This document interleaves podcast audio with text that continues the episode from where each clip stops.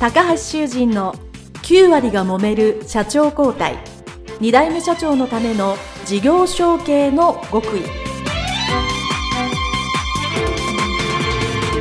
この番組は2代目社長専門経営コンサルタント高橋修人が経営に悩んでいる2代目社長やこれから社長になる後継者に向けて経営力を伸ばし会社を引っ張れるリーダーシップを身につけるための番組ですこれまで数百社をコンサルティングした実績から2代目社長ならではの悩みを知りその解決のための独自理論によって2代目社長もまた従業員も幸せに仕事ができることを目指した内容です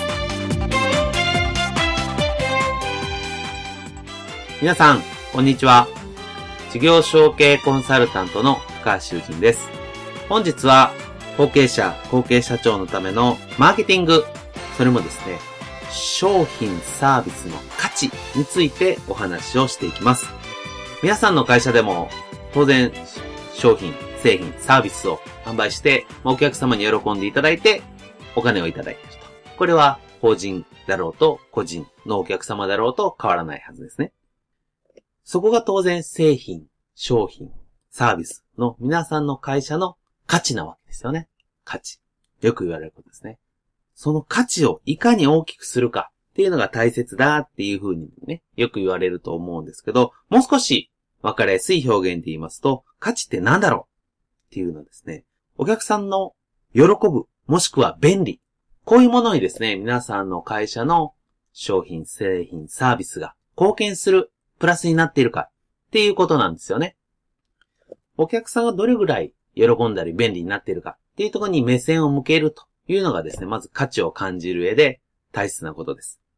じゃあもう少し具体的に言っていきますと、お客様が喜んだり便利を感じるっていうことはどういうことか。自分のお客様の会社の、その会社の、例えば品質が上がる。上がるためにうちのこの製品サービスを使ってもらう。もしくは、取引するお客様の会社の、もちろん個人でも結構ですけども、何かしらコストダウンができる。なんか安くできる。っていうのも二つ目でありますね。そして三つ目。三つ目は、時間が短くなる。何か作ったり、何かやることのお客様の時間が短くなる。ですから、価値っていうのは三つあって、お客様のやっている製品、サービス、その品質、クオリティが上がるか。二つ目が、コストが下がるか。三つ目は、時間が短縮できるか。この三つなんです。この三つのどこに貢献できているかっていうのをですね、後継者、後継社長の方は、ご自身の会社の製品、サービスを考えていただいて、どこに貢献できてるのかなっていうのをですね、まずはしっかり考えるということが大切ですね。そして考えたら次は確認しに行くことが大切です。そして今言った品質が上がるのか、コストが下がるのか、時間が短くなるのか。この3つをですね、社内で共有すること。何か同じものを売っている人でも A さん、B さん、C さんがいて、A さんがその製品を、商品を売りに行くときに、品質が上がりますよっていう人がいるかもしれないし、B さんだとコストが下がりますよ。C さんだと時間が短くなりますよっていううに、バラバラなことを言ってないか。我々は自分の会社としてお取引する会社様、もしくは個人の方に、ここを一番品質なのか、コストダウンなのか、時間短くなるのか、ここに一番重きを置いてるんだっていうのをですね、まずは社内で共有するっていうことがですね、会社のお客様への価値を共有して高めるということの第一歩になります。ですから、お客様の価値を高めようって言った時に、さっきの3つですね。これのどこになってるかっていうのを、まず後継者自身がよく考えなきゃいけないですし、よく見なきゃいけないですね。皆さんの扱ってる製品、サービス、それらがどの、どこに貢献してるのかっていうのをちゃんと見なきゃいけない。そしてそれをですね、あとはお客様に確認しに行かなければなりません。そして当然皆さんの製品やサービスで当然そのものを作ったり、サービスを提供したりするときに部品であったり、人であったり、様々な行動がありますよね。最終的に物であろうと、人であろうと、全部コスト、お金なわけですよね。自分の会社で使ってるお金。その部品の一つ一つ、人間の行動一つ一つが本当に最終的にお客様に提供する価値につながっているかっていうこの詳細な分析っていうのも大切ですね。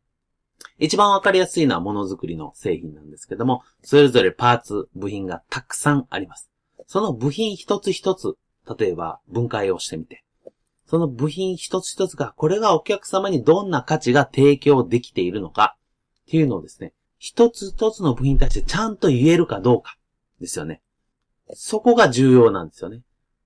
で、当然それは物を作ったり原材料をしたりする時もありますし、例えば加工したり、まあ曲げたり伸ばしたり、色をつけたりすることありますね。それそれぞれの一つ一つの手間、やってる工程がですね、どれほどお客様の価値に、これは大きくても少なくてもいいんですけど、少しでも価値のプラスになっているか。これをですね、ぜひ現場の人と一緒に考えてほしいんですね。で、それ一つ一つが説明できることっていうのは大切なんですけど、私もよくこのやつをやるとですね、必ず部品が100個あったらですね、何個かは数パーセントです。数パーセントはですね、説明できない部品があるわけです。この部品は本当にお客様の価値に貢献できているんだろうか意外に説明できないが数パーセントあるんです。という方はその数パーセントは、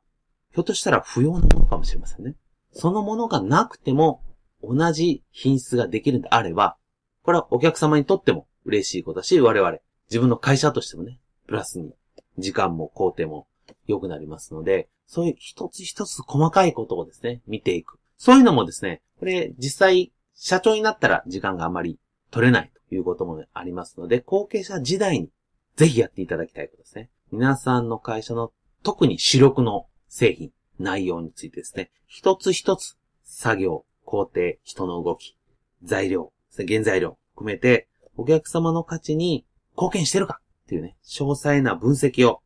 していただくのが、最終的には皆さんの会社の製品の価値であり、皆さん自身の会社の価値を上げることになります。ですから、おさらいをしていきますと、まず価値というのを3つ区切りがありますので、製品ですね。製品、お客様自身の販売する先ですね。使っていただく先の会社もしくは個人の何かしらの品質が上がるのか。一つですね。二つ目がコストが下がる。三つ目が時間が短くなるのか。これのどこを我々は注力してるのかっていうのがまず最初。で、その後、注力してるその価値に自分の製品、サービスの一つ一つの行動や部品がちゃんと貢献しているかっていうのをですね、確認していただくというのが後継者時代のマーケティングにおいての価値を明確にするという内容になりますので、ぜひ一度やっていただければなと思います。それでは、えー、今回はここまでとします。どうもありがとうございました。